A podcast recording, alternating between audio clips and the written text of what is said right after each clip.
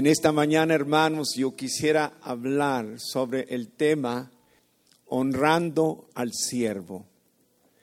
El Señor dijo en su palabra, el que quiera ser mayor de todos, dice, aprenda a ser siervo.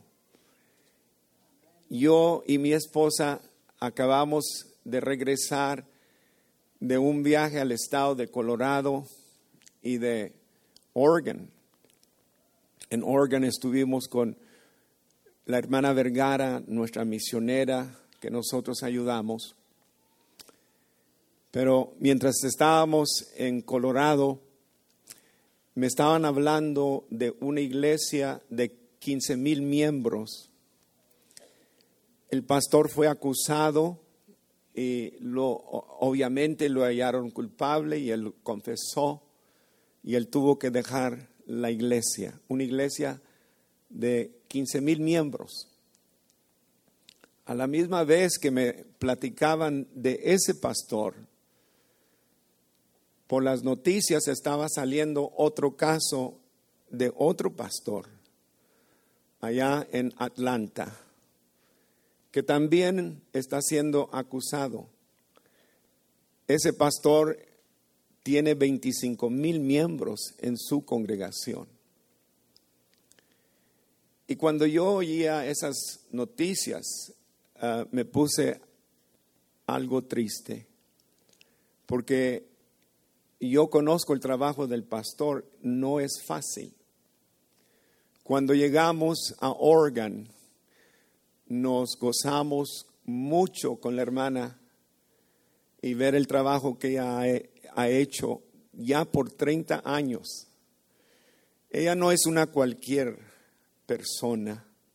Cuando el Señor la salvó, el esposo decidió dejarla.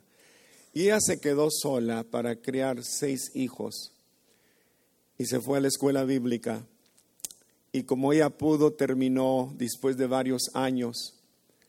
Cuando se graduó, el hermano Mesa la invitó que fuera a Oregon a ministrar.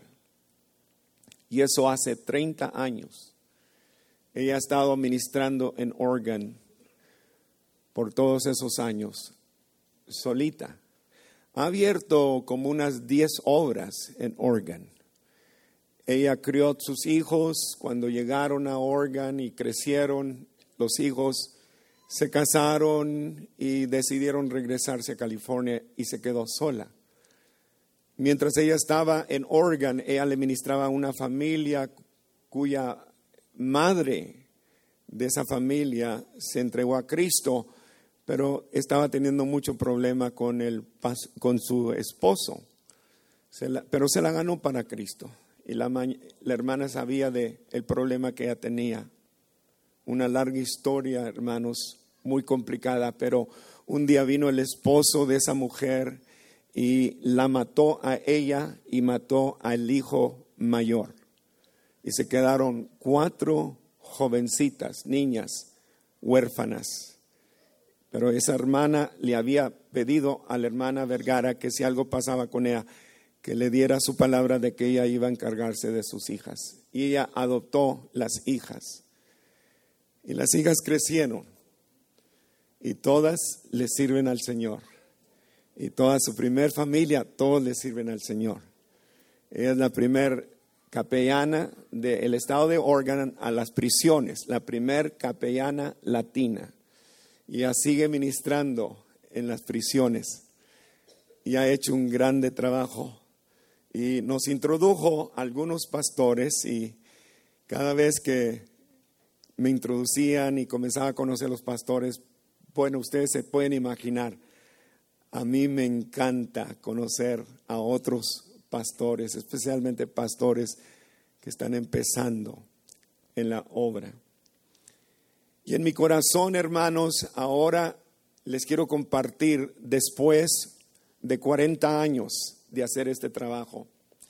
Al principio eh, de los años, yo no fácilmente compartía este tipo de, mensaje porque ah, yo decía, pues, ¿quién soy yo para compartir un mensaje tan importante? Entonces yo no creía que yo era la persona indicada, pero ahora, después de 40 años, como que me puedo ah, este, retirar, por así decirlo, y reflexionar en todo el trabajo que el pastor tiene. Eh, de todos los siervos yo me identifico más con el pastorado. Yo también noto que Pablo habló mucho sobre los pastores. Casi en cada epístola él tiene algo que decirnos acerca del valor y la importancia y el respeto que se le debe de dar al pastor. Entonces, en esta mañana me voy a atrever a hablar sobre este tema. Este es el primero de varios temas sobre el siervo. Las semanas que vienen voy a estar hablando sobre el siervo como escudero de Dios. Pero en esta mañana quiero enfocar mi atención sobre el tema, honrando al siervo de Dios. Y quiero que volteen conmigo en Primera de Timoteo 5:17. Primera de Timoteo 5:17, que lee de la siguiente manera: Los ancianos que gobiernan bien sean tenidos por dignos de doble honor, mayormente los que trabajan en predicar y enseñar. Alguien dijo varios años atrás, el pastorado puede ser un trabajo extremadamente solitario, trabajo difícil en ocasiones pero siempre tenemos en mente que ninguna demanda hecha sobre nuestras vidas puede ser más grande que lo que Él no pueda sostener y proveer. La escritura afirma el valor del pastor.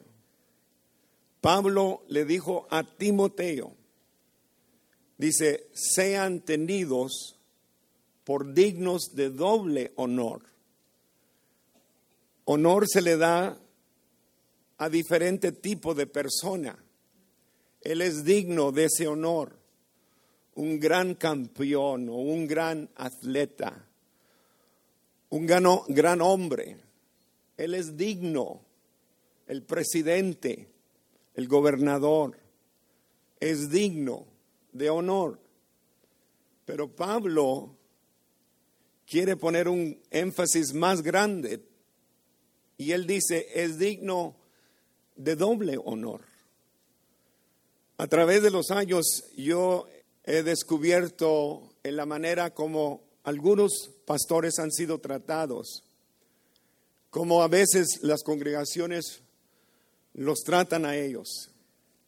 Algunos de ellos, la mayoría yo voy a decir, no merecían ser tratados de esa manera los humillaron, los amenazaron. ¿Qué tantas cosas no haya dado cuenta usted del maltrato que a veces se le da al siervo del Señor? Pero el sentir de Pablo era todo lo contrario. Él dice, Él es digno de doble honor.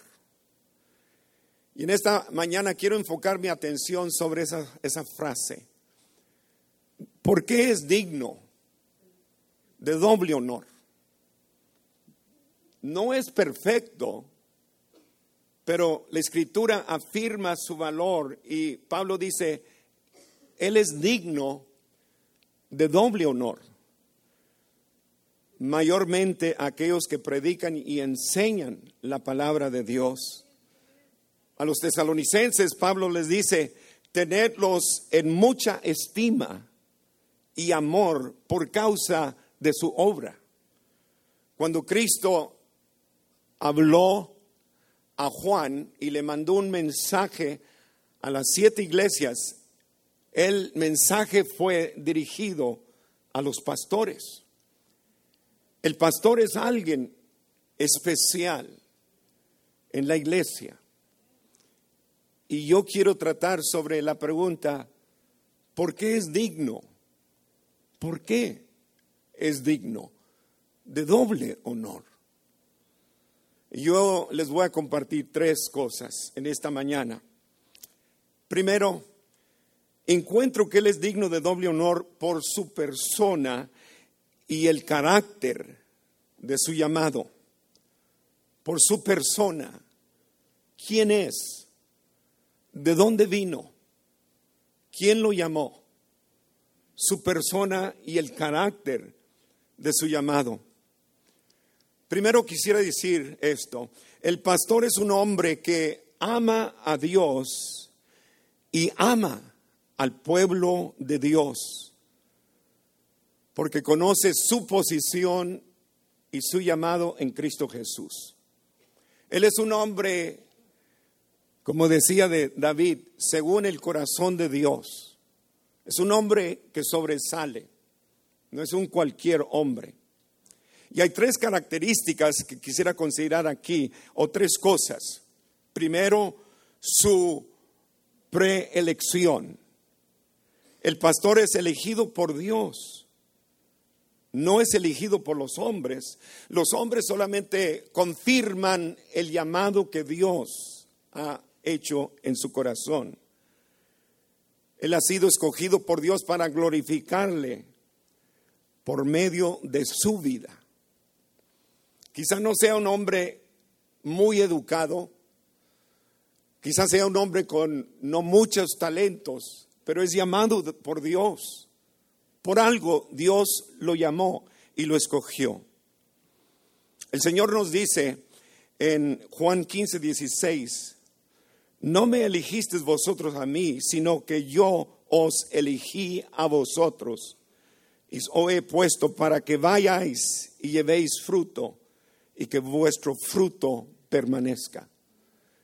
Si alguien merece eh, nuestra atención es el Señor, porque Él es el que escogió, Él es el que seleccionó. Yo creo con todo mi corazón que Él buscó a través del mundo entero y Él se encontró un hombre o una mujer según el corazón de Dios. Él fue preelegido. También Él es digno de doble honor por el carácter, su persona y el carácter de su llamado, porque Él es un hombre con propósito.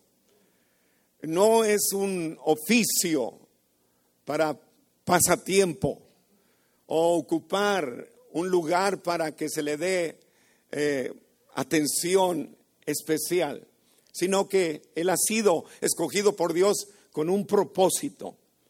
Y el propósito no lo encontramos, Pablo escribiendo a los Efesios en Efesios 4, 11 y 12, donde Él nos dice, y Él mismo constituyó a unos apóstoles y a otros profetas y a otros evangelistas y a otros pastores. Y hay aquellas versiones que dice pastores maestros pero mi versión dice pastores y maestros, a fin de perfeccionar a los santos para la obra del ministerio, para la edificación del cuerpo de Cristo. Ese es el trabajo del pastor. El pastor ha sido elegido para enseñar y predicar, para que los hermanos sean edificados en la fe para que los hermanos salgan y puedan hacer el ministerio de la obra de Jesucristo. Ese es el trabajo del Señor. Él nos ha comisionado para predicar y enseñar y para que se edifiquen los hermanos, para que crezcan y maduren en la fe, para que un día ellos salgan y también comiencen a ministrar y ser útil en el reino de Dios. Él es preelegido, él es un hombre con propósito. Y luego a él se le ha confiado la palabra de Dios y sus promesas. Dios le ha otorgado al pastor su palabra y sus promesas. El pastor tiene un don de Dios. El pastor ha sido capacitado por Dios y tiene un don. Y el don es Él es un estudiante de la palabra de Dios y ama tanto la palabra de Dios que Él, de la abundancia del corazón, Él abre su boca y comienza a enseñar la palabra de Dios. La palabra, qué responsabilidad tan más grande. En esta vida, de todo lo que yo puedo hacer, no se puede comparar al hecho de que mi responsabilidad es dar y dar y dar la palabra de Dios. Tengo un solo propósito en la vida y es instruir a otros, que otros conozcan y aprendan la palabra de Dios. Sin la palabra de Dios, yo estoy convencido, no hay vida, porque la palabra nos trae fe para creer que Dios es poderoso para hacer grandes cosas. Necesitamos la palabra de Dios como un bebé recién nacido que desea la leche. Así es la vida del creyente. Todos los días desear la palabra de Dios. No nos hemos congregado esta mañana para ser entretenidos. No hemos congregado en esta mañana para ver quién nos va a divertir. Nos hemos congregado en esta mañana para aprender la palabra de Dios. Tenemos hambre de Dios. Queremos oír palabra de Jehová. Eso es lo único que nos puede sostener en este día de hoy. Las tentaciones son tan grandes. Hermanos, los trabajos, los ataques del enemigo son tan pesados que necesitamos la palabra de Dios. Algo que permanece y vive para siempre. Algo que nos puede sostener. Algo que nos da la fuerza para seguir caminando. A pesar de las cargas y las luchas y las pruebas. La palabra de Dios nos hace valientes, guerreros.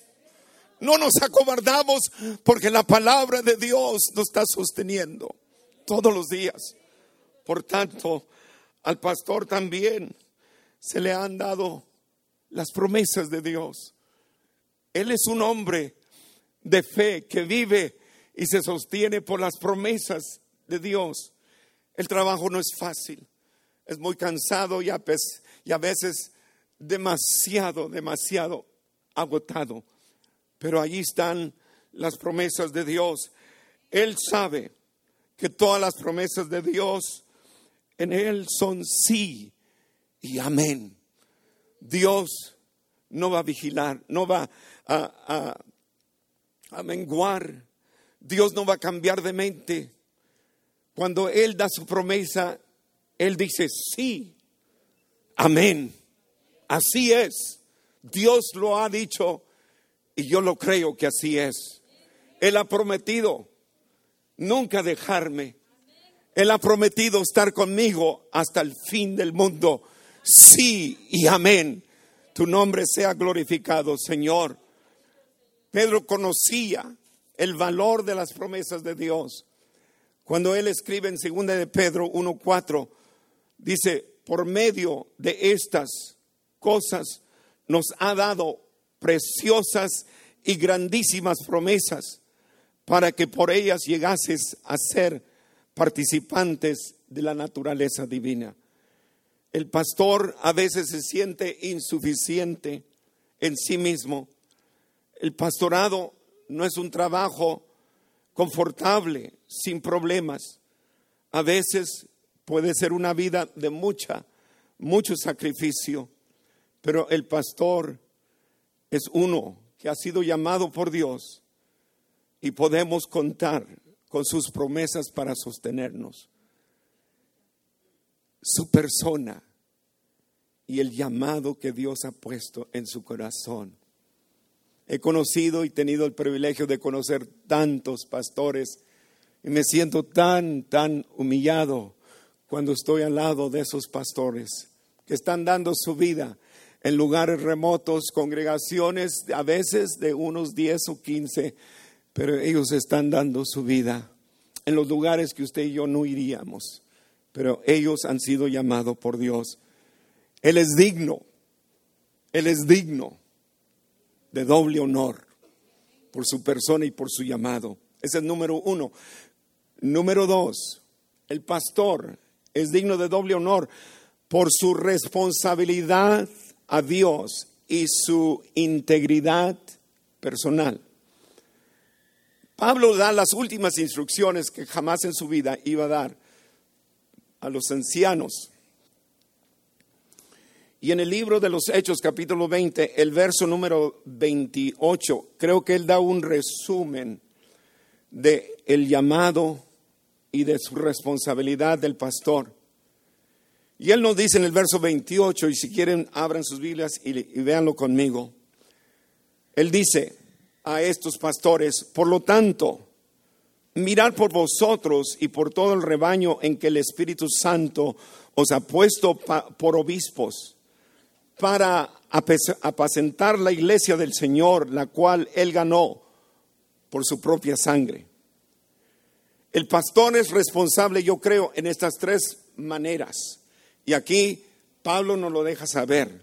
Primero, el pastor es responsable a Dios. Dice la escritura, el rebaño en que el Espíritu Santo os ha puesto por obispos. Esta es obra de Dios. El Espíritu Santo seleccionó y preparó a ese pastor. Pero ese es el trabajo del el Espíritu Santo. Él tiene, por tanto, una gran responsabilidad. Su primer responsabilidad es a Dios. Romanos 14, 12, Pablo dice, de manera que cada uno de, vos, de nosotros dará a Dios cuenta de sí. El pastor tiene que rendir cuentas. Llegará el día cuando Él se presentará delante del Señor y Él tiene que rendir cuentas por todo su trabajo. Pablo le dice también, oh, perdóneme, el Señor dice también en una de sus parábolas, en Lucas 16.2, dice, da cuenta de tu mayordomía. El pastor tiene gran responsabilidad. Últimamente, hermano, yo he estado dando atención y me he estado acordando de muchos que han pasado por esta iglesia. Algunos eh, verdaderamente no podía yo ganarlos. Estuvieron un tiempo corto y se fueron. Algunos de ellos yo no podía satisfacerlos. Estábamos empezando nosotros y cometemos fallas como todos, pero algunos de ellos se impacientaron pronto y se fueron. Otros ya están con el Señor. Otros, lamentablemente, están en el infierno. Si no se arrepintieron antes de morir, están en el infierno. Y ese es un gran pesar para el pastor. Cuando alguien para de llegar a la iglesia o cuando alguien sale de la iglesia y comienza a murmurar en contra de la iglesia y el pastor, hermano, esa es una pesada carga. Y yo tengo una responsabilidad que algún día yo voy a dar cuentas a Dios. Y el Señor me perdone si yo soy el responsable por esa persona, haber dejado los caminos de Dios especialmente. El pastor es responsable a Dios y tiene que rendir cuentas a Dios. El pastor también es responsable y tiene responsabilidad a sí mismo. Pablo dice, mirar por vosotros. Esa palabra es interesante porque quiere decir, esfuérzate, pon mucha atención, pon mucho cuidado a ti mismo, cuídate todos los días, cuida mucho tu testimonio. Esto habla de santidad y consagración. El pastor tiene que ser un buen ejemplo para los hermanos de la iglesia y para los de afuera. Pablo le dice a Timoteo, es necesario que tenga buen testimonio de los de afuera para que no caiga en descrédito y en lazo del diablo. Si el pastor no tiene un buen testimonio, hermano, ¿quién le va a creer? Mayormente el inconverso. Yo creo, hermano, con todo mi corazón, la promesa de Judas 24. Yo creo en esta promesa de Dios desde el día que yo me convertí. Dice, y aquel que es poderoso para guardarnos sin caída y presentarnos sin mancha delante de su gloria, con gran alegría. Yo creo con todo mi corazón que Dios es poderoso para guardarme, pero yo todavía tengo que tener cuidado, tengo que tener mucha vigilancia, tengo que estar al tanto de lo que está pasando al mi, alrededor, de personas que traten de acercarse a mí. ¿Cuál es su intención? ¿Con qué propósito vienen? Hay algunos que son muy sutil, fácilmente pueden engañar al pastor. Yo creo que a pesar de todo lo demás, hermano, yo creo que el Espíritu Santo nos provee guardaespaldas. Hay hermanos que Dios ha escogido para cuidar del pastor, vigilar sus espaldas, tener la confianza de decirle al pastor cuando ellos ven algo que no honra al Señor. Y yo creo que sobre todo, hermano, mire, aquí es algo para considerar. Yo creo que el Señor nos da una esposa para que sea nuestra guardaespaldas. Yo valorizo eso. Diga lo que diga de mí. Está bien, usted puede decir lo que usted quiera. Yo le voy a decir algo. Yo creo que el Señor me dio una esposa para cumplir ese propósito de ser mi guardaespalda. ¿Quién más que la esposa para confiar en el esposo y decirle, abrirle el corazón y decirle, mira, Hani, esto está mal. Mira, Hani, esto no se ve bien. Mira, Ten cuidado, no hagas eso. Yo aprecio el valor que Dios pone a la esposa para cuidar a su esposo, especialmente si el esposo es un pastor. Yo me pregunto de estos pastores, grandes hombres de Dios, me pregunto, ¿y dónde estaban las esposas? ¿Por qué se les escapó? ¿Por qué no dieron atención? ¿Por qué no supieron eh, orar lo suficiente y que el Espíritu Santo les enseñase que su esposo estaba caminando por malos caminos? ¿Por qué se esperaron hasta que todo el país, a través de las nuevas, descubriera el pecado? ¿Dónde estaba la esposa? El Señor nos guarde el pastor tiene cuidado de él mismo, ser un hombre íntegro, ser un hombre consagrado a Dios. Descubre que la integridad del pastor se puede reflejar en esta siguiente manera. Pablo, escribiéndole a Timoteo, le dice, sé ejemplo de los creyentes en, número uno, en palabra. El pastor debe ser un hombre de palabra. Usted puede confiar en el pastor porque él es hombre de palabra, no le va a mentir, no va a tomar desventaja de usted. Y conducta, su manera de vivir, su manera de comportarse, tanto en la casa como en la iglesia, tanto en la calle, cuando hace negocios con alguien, tienes que ser un comportamiento que honra a Dios. Y luego dice también en amor, el pastor debe demostrar que él ama a Dios y a la congregación, pero mucho más a su esposa y a sus hijos. Él es el ejemplo. Si una de las cosas que los hijos carecen es ver el ejemplo, ellos no saben a veces cómo actuar porque no han recibido un ejemplo. Yo soy uno de ellos. Cuando yo crecía, mi, papá y mamá, y mamá, yo sabía que ellos me amaban. Pero ellos nunca eran así de abrazarse, mucho menos de besarse. Pero yo sabía que ellos se amaban. Cuando yo me casé por primera vez tuve muchos problemas en, en esa área, porque yo no sabía de ser afectuoso, de ser cariñoso. Yo no sabía de esas cosas. Y mi esposa me tuvo que enseñar a mí ser un hombre amoroso. Pero cuando aprendí, oiga hermano, qué cosa tan más bella. Y el latino tiene esa ventaja, que el latino es una persona muy cariñoso. expresivo de su amor, de su cariño y su afecto. Nosotros le ganamos a las demás razas en ese aspecto. Pero desafortunadamente todavía hay algunos que todo lo que tienen en su corazón es el machismo. Y el machismo les va a causar muchos problemas, hermanos, créanmelo. Yo sé lo que estoy hablando. Sé ejemplo en palabra, en conducta, en amor y en espíritu, dice Pablo, y en fe. El pastor tiene que ser un hombre de fe, por tanto, él tiene que ser un estudiante. Todos los días tiene que aprender a encerrarse a solas con el Señor, porque la palabra de Dios produce fe en el corazón. Y dice también, en pureza.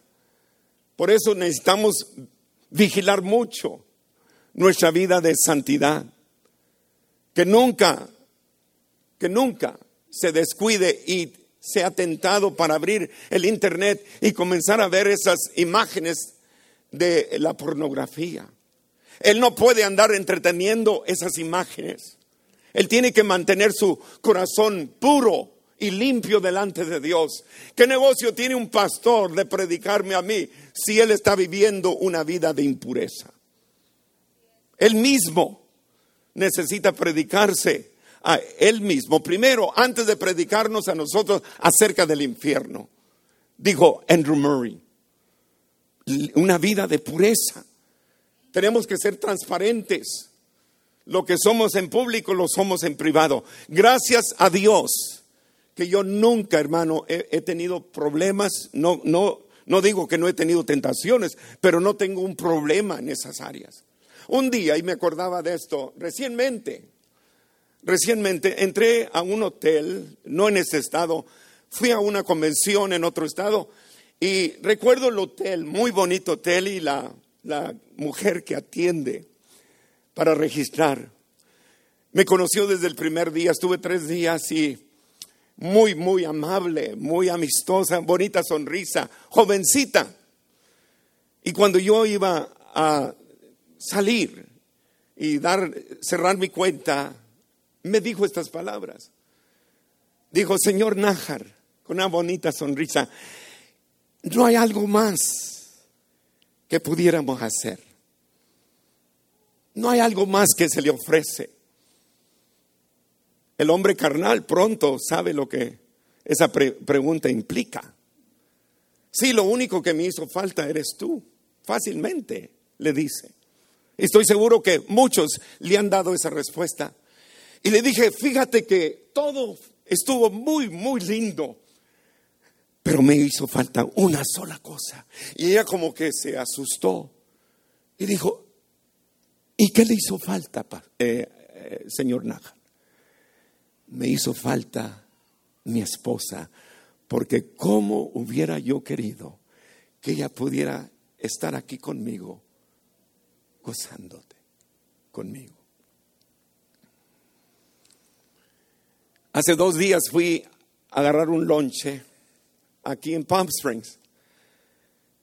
Y nuevamente la misma cosa pasó. La señorita muy, muy amable, con una bonita sonrisa, y ya le di mi orden y luego ella me pregunta esta pregunta con una bonita sonrisa, ¿y qué vas a estar haciendo esta noche?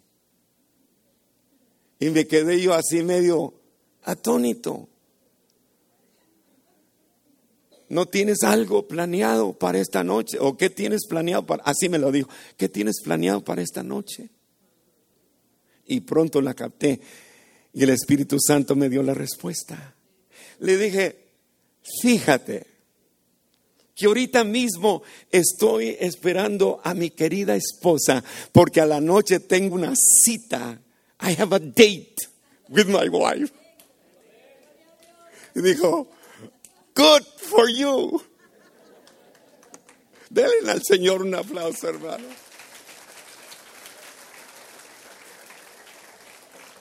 El pastor, el pastor es un hombre íntegro, es un hombre de la palabra, honesto, abierto, corazón abierto, no oculta nada, espíritu lindo que trae honra y gloria al Señor.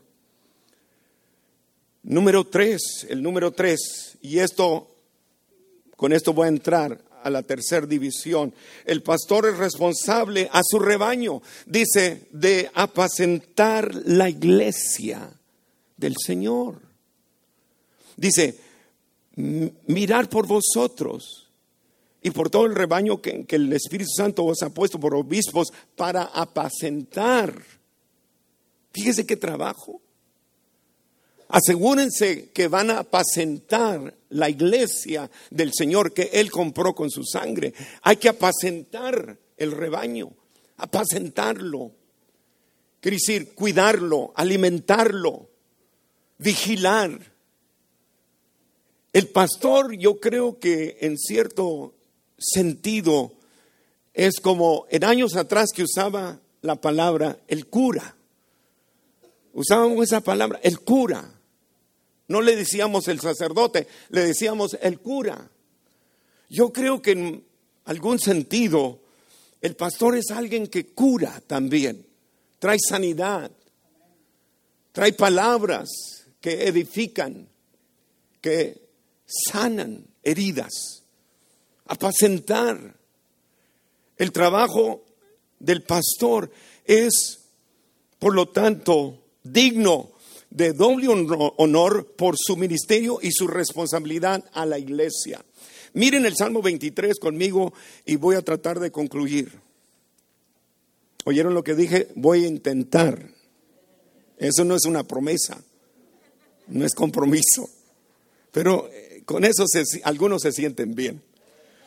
Dice el Salmo 23, dice, en lugares de delicados pastos me hará descansar.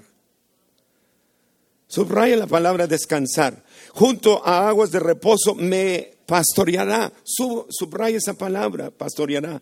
Confortará mi alma. Subraya la palabra confortará. Me guiará. Subraya esa palabra. Por sendas de justicia, por amor a su nombre. Aunque ande en valle de sombra de muerte, no temeré mal alguno, porque tú estarás conmigo. Tu vara y tu callado me infunden aliento. Allí puedes subrayar eso. Aderezas mesa delante de mí en presencia de mis angustiadores y unges mi cabeza con aceite y mi copa está rebosando. Miren el trabajo del pastor. Alimentar la grey. Sobre todo hay que alimentar no son bonitos chistes, no son algo curioso, no son grandes historias o historias dramáticas, es alimentar y solamente se alimenta con la palabra de Dios. I'm not a great storyteller, but I love to teach the word. Esa es una gran diferencia. Podemos usar ilustraciones, pero que la ilustración no sea todo el sermón. Hay que dar la sustancia, hay que dar aquello que puedo masticar y puede entrar en mi ser y alimentarme y animarme en la fe. Por lo tanto, es alimentar la grey. Dijo Jesús, apacienta mis corderos. Y luego dice también, pastorea mis ovejas. Pablo dice a Timoteo, entre tanto que voy, ocúpate en la lectura y en la exhortación y la enseñanza. Pedro dijo, apacentar la grey de Dios es darles de comer, que puedan saborear la palabra de Dios, que puedan masticar la palabra de Dios aún después de que salen del servicio. Alimentar. El pastor también tiene que dirigir al rebaño. No es fácil dirigir, créanmelo. A veces todos quieren esa responsabilidad y piensan que nomás se convierten y pueden tener esa responsabilidad. Y si no se las dan, se salen y se llevan un grupo. Y, dicen, les dicen, y yo verdaderamente te voy a enseñar lo que es la palabra de Dios. Son ovejas robadas. Y Dios no bendice el trabajo de un hombre con ovejas robadas. El Señor tenga misericordia de ellos yo creo que yo no tengo misericordia con ellos. Y no quiero comunión con ellos. Si, me robaron ovejas, ¿usted, ¿usted tiene buena comunión con alguien que le robó algo de su casa? No. ¿Para qué, para qué tener amistad? Sí. Eh, eh, después viene y me roba otra vez. Mejor cortar es, es un cáncer. Que el Señor trate con ellos y que el Señor tenga misericordia de ellos. Es todo lo que tengo que decir allí. Pero no tengo misericordia. Perdónenme, yo no soy perfecto. Tengo mis defectos. Yo soy celoso por mi congregación, por mi rebaño, por mis ovejitas. Soy un hombre celoso. Dios me ha dado estas ovejitas a mi cuidado. Yo voy a responder a Dios por ustedes y no se las entrego a cualquiera. Si llega el día que el Señor se los lleva a otro rebaño, a otro pastor, yo doy mi bendición, créamelo. Pero todo se tiene que hacer en orden. Por, por lo menos déjeme saber que ya se va. Y despídase en paz y yo le doy mi bendición. ¿Cuántos dicen gloria a Dios? Denle un aplauso a Cristo, hermano. Pero el pastor dirige. El pastor va enfrente, no las ovejas.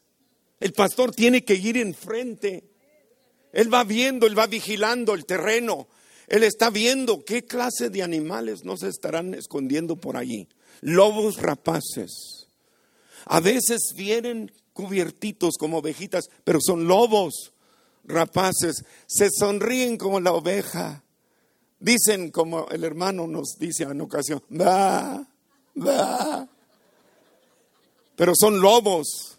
El pastor conoce el sonido del lobo y él conoce el sonido de las ovejas. Vienen allí mañosos, tramposos, mentirosos. Vienen para defraudar y para robar.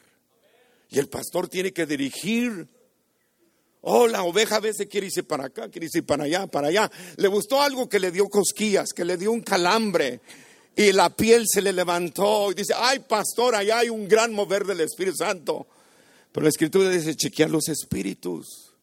No creas a todo espíritu. No todo aquel que dice, Señor, Señor, entrará al reino de los cielos. Y el pastor anda vigilando y tratando y viendo. El pastor también guía las ovejas. Hay que guiar las ovejas.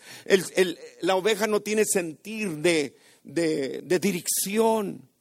Se ahoga, hermano, en un charquito de agua. El, la oveja se le, es tan tontita que se le acerca hasta el lobo y le comienza a oler allí la boca al, coyote. Confía mucho, es dócil.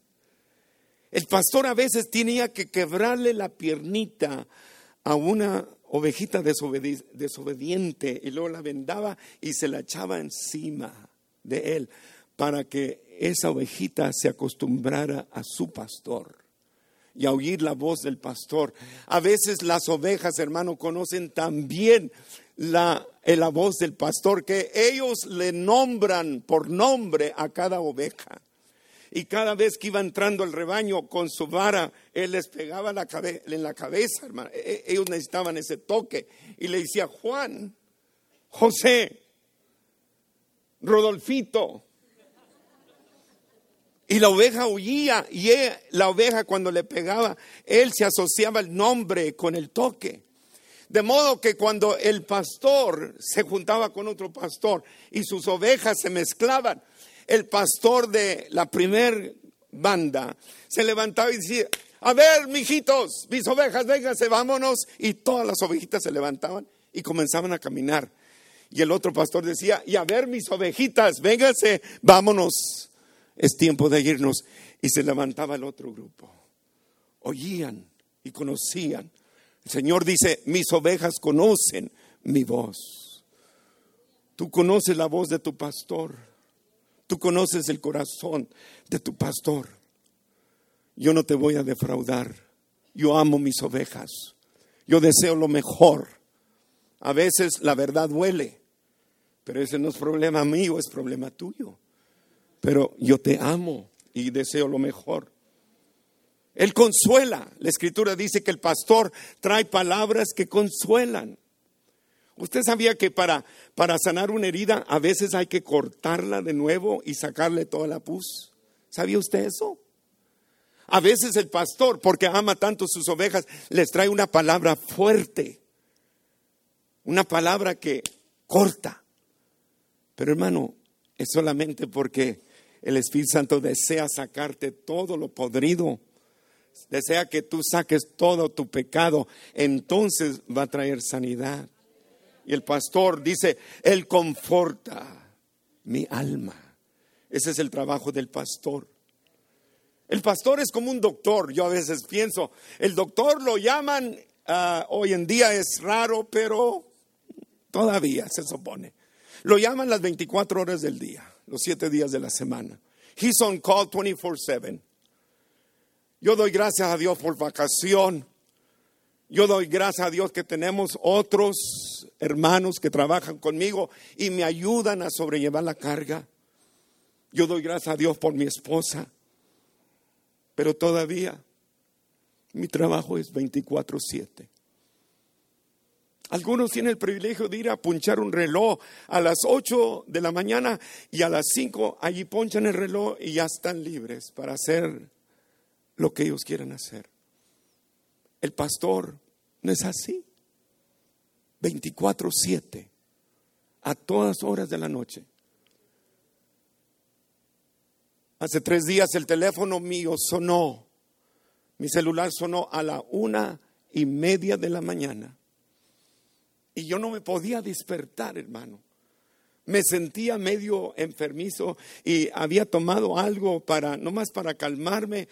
Y yo luchaba y decía, ¿será que está tocando el, teléfono a esta hora, Señor? Y, no, y luchaba y luchaba. ¿Quién será? ¿Quién será? Ayúdame, ayúdame, Señor, a despertar, a despertar. El, el teléfono sonó como seis, siete veces. Ya cuando como pude, me levanté a agarrar el teléfono y era mi hija. Y ya había colgado. Le dije, Señor, yo no sé qué necesidad tenga. Eh, y me puse a orar por mi hija y por mis nietecitos, por mi yerno. Tuve como una media hora ahí orando por ellos, encomendarlo. Le dije al Señor, esto es mejor, Señor, que hablar con, con ellos. La oración es poderosa. El siguiente día me levanté temprano y a las 7 de la mañana pronto marqué el teléfono de mi hija. Y ya contestó, le dije, mi hija, mi hija, así, sin saludarle, hija, ¿qué pasa? ¿Qué pasa? ¿Qué te pasa? ¿Qué pasa? Ya estuve llorando por ustedes, tuvieron una emergencia. Dijo, ¿de qué estás hablando, papá? Anoche me llamaste a la una y media, mi hija, ¿qué pasa? Oh, se comenzó a reír. Oh, papá, perdóname. Es que a mi esposo se le cayó el teléfono y cuando cayó marcó tu teléfono. Yo dije, Thank you, Jesus. Gracias, Señor. Gracias, Señor, que ya me quitaste un gran, gran problema. El pastor. ¿Qué trabajo del pastor? El pastor, doble honor por su persona y su carácter y de su llamado de Dios. Él es digno de doble honor por su responsabilidad a Dios y su integridad personal. Y también Él es digno de doble honor por su ministerio y su responsabilidad a Dios y a la iglesia. Ahora, déjenme nomás decirles cinco cosas y con esto termino. Nomás rápido, dos minutos termino. ¿Qué podemos hacer? ¿Qué es lo que yo recomendaría. No importa quién sea, algún día voy a estar en Centroamérica y les voy a dar esta, este mensaje a aquellos hermanos. ¿Qué recomiendo yo como pastor? Después de 40 años, y yo, yo puedo decir, hermano, y no es para jactarme, sino si sencillamente para agradecer a Dios. Nunca en mis 35 años como pastor, nunca se me se ha dividido la iglesia. Y yo doy la honra y la gloria al Señor. Ayer estuvo una jovencita aquí que dio un testimonio y en su testimonio ella incluyó estas palabras, Pastor Alex, has hecho un buen trabajo, te admiro, a dónde ha llegado la iglesia. Yo decía, Señor, concédeme un solo privilegio, que cuando yo llegue al cielo, solamente quiero oír esas palabras. Mi hijo, has hecho un buen trabajo, me siento orgulloso de ti. Es todo lo que quiero oír. You've done a good job. I'm very proud of you. Es todo lo que necesito. Yo recomiendo estas cinco cosas y se las voy a dar bien rápido. Primero, número uno es amar. demuestre su amor y su aprecio con palabras que afirman el valor y la importancia del pastor. Dígale, pastor, has hecho un buen trabajo, pero no me lo va a decir hoy, por favor, porque me voy a sentir muy mal. ¿Okay? No es un perico. Okay, y, quizá corre el peligro de yo malinterpretar sus palabras. No me lo diga hoy. Espérese. Espérese cuando me siente bien cansado y cuando usted me vea bien cargado. Entonces, espérese entonces. Ahorita no las necesito, gracias al Señor. Me siento bien contento. Acabo de, venir de una buena vacación. Okay. Ah, pastor, lo aprecio mucho. Esas son palabras que demuestran su amor y aprecio. También número dos, abrazar. En inglés es embrace, abrazar. Abrazar la visión y el liderazgo de su pastor. Usted conoce su corazón, él es hombre de Dios, hermanos. Él no te va a hacer ningún mal. Él quiere lo mejor para tu vida. Hoy día, pregúntele al Señor, Señor, ¿qué puedo hacer para, para abrazar la visión del pastor? Y hacer su carga más liviana. Si usted supiera, si nos sentaríamos con tiempo, usted supiera las cargas. Hace una semana atrás estaba dándome un baño, hermano, y en el baño comencé, comenzaron a derramar mis lágrimas. Y yo le decía al Señor, Señor, yo ya no puedo. Ya no puedo, ya no puedo, Señor, ya no puedo. It's too much, it's too much. Dos o tres días después fuimos a, comer con una parejita de la iglesia, tan lindos hermanos. Y yo le compartí a él eh, esas palabras y estaba debatiendo si le decía o no le decía, pero finalmente me animé y le dije, hermano, quiero decirte que hay un trabajo en la iglesia que ya no puedo. Es mucha carga para mí y no me gusta que esa área sea desatendida. Y nomás quiero que ores por mí, eh, por nosotros. Pronto, pronto, él y su esposa dijeron, pastor, aquí estamos. Yo soy un experto en eso. Yo soy un profesional en él. Ese es mi negocio, pastor. Déjeme, deme el privilegio de ayudarle a usted. Yo quiero agarrar esa responsabilidad. Y yo me sonrí, mi esposa se sonrió y dijimos, ¿de veras, hermano? ¿Really? Yes. Ese es mi negocio, ese es mi trabajo. I can do it. Ya nomás me dijo eso como que se, salieron unas 20, 30 libras, hermano, de sobre mí. Pero hay que abrazar la visión. Tenemos una visión. Hay que caminar adelante, hermano. Tenemos misiones. Queremos hacer más por visiones. Queremos alcanzar a los perdidos. El trabajo es mucho, hermano. Y la visión es grande. Número tres, ore por su pastor y nunca pare de orar. Ore que el Señor le dé fuerza y ánimo y protección y que el Señor pueda suplir todas sus necesidades. Número cuatro, asóciate. En inglés es un poquito mejor, partner, partner. Asóciate con su ministerio. Es decir, pastor, hay algo que yo quisiera hacer. Hay algo que yo siento en mi corazón. Hace parte, hermano. Eso es de grande bendición. Finalmente, hermano, número cinco, bendice, bendice a tu pastor como Dios te lo ponga. No tiene que ser algo inmenso. El pastor no necesita otro carro. El pastor no necesita otra casa. No es, no es en lo grande, es en lo pequeñito. Tú no te puedes imaginar. A veces tortillas y frijoles. Y no estoy diciendo esto para que me traigan tortillas y frijoles, hermano porque estoy tratando de eliminar tortillas y frijoles, pero a veces ese puede ser un regalo del cielo. Hace casi 20 años que íbamos nosotros a Indio, a el JC Penney. ¿No le gusta comprar en el JC Penney? Algunos le dicen el, JC Penney. El JC Penney. A mí me encanta ir al JC Penney. Y fuimos al JCPenney de, de Indio. Y ah, mi esposa iba viendo, ¿me entienden? Las cosas de mujer. Yo iba viendo a ver qué, qué veía. Y llegué a donde vendían zapatos. Y ya mis zapatos, hermano, ya como que están listos para enterrarse. Y yo vi unos zapatitos ahí bien bonitos, como estos que tengo en esta mañana, bien bonitos.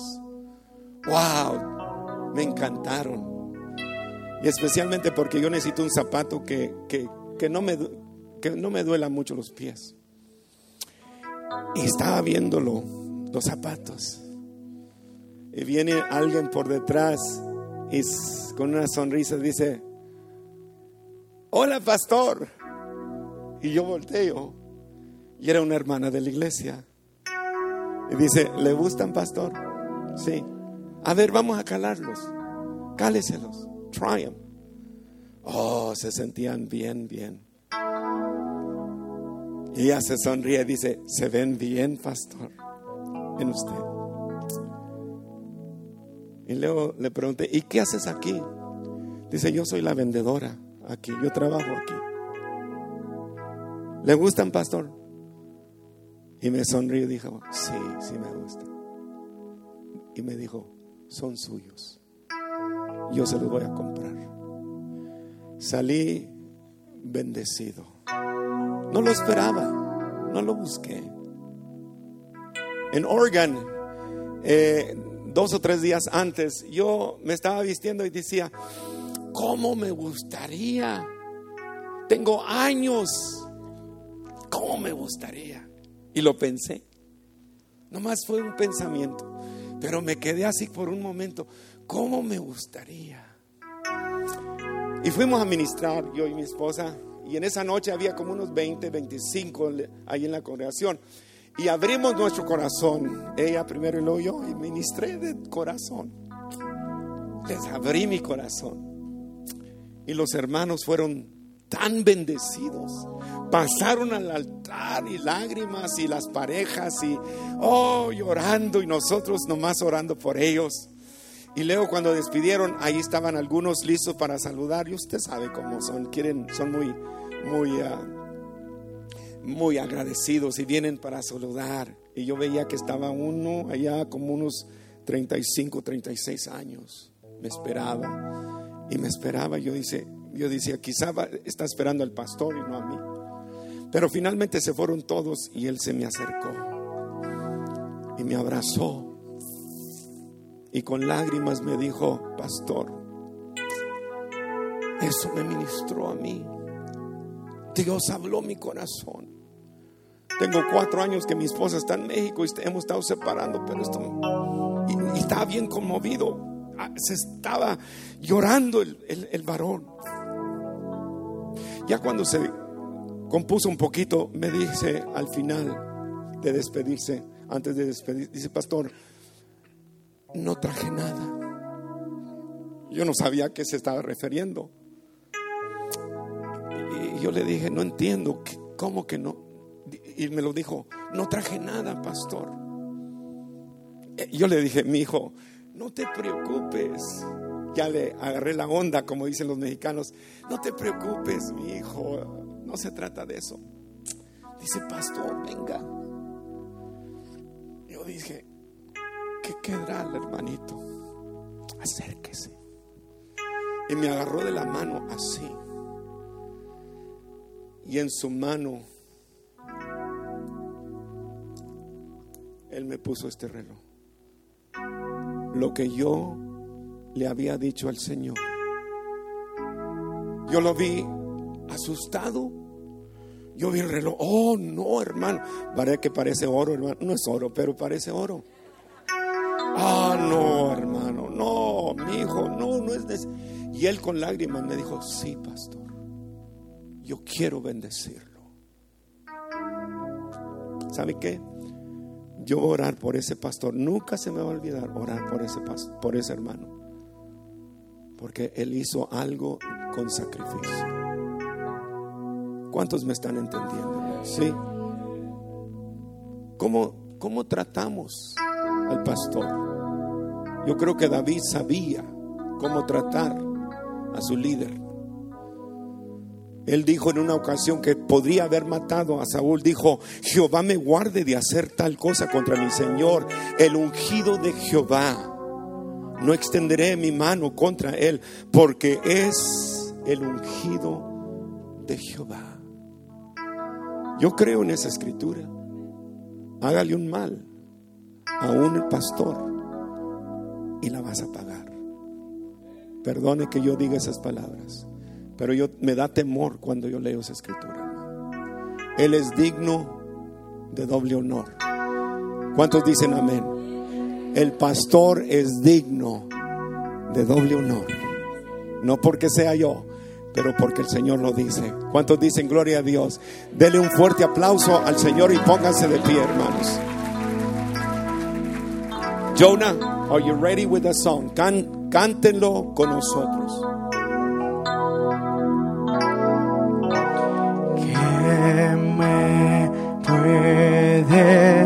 Dar perdón?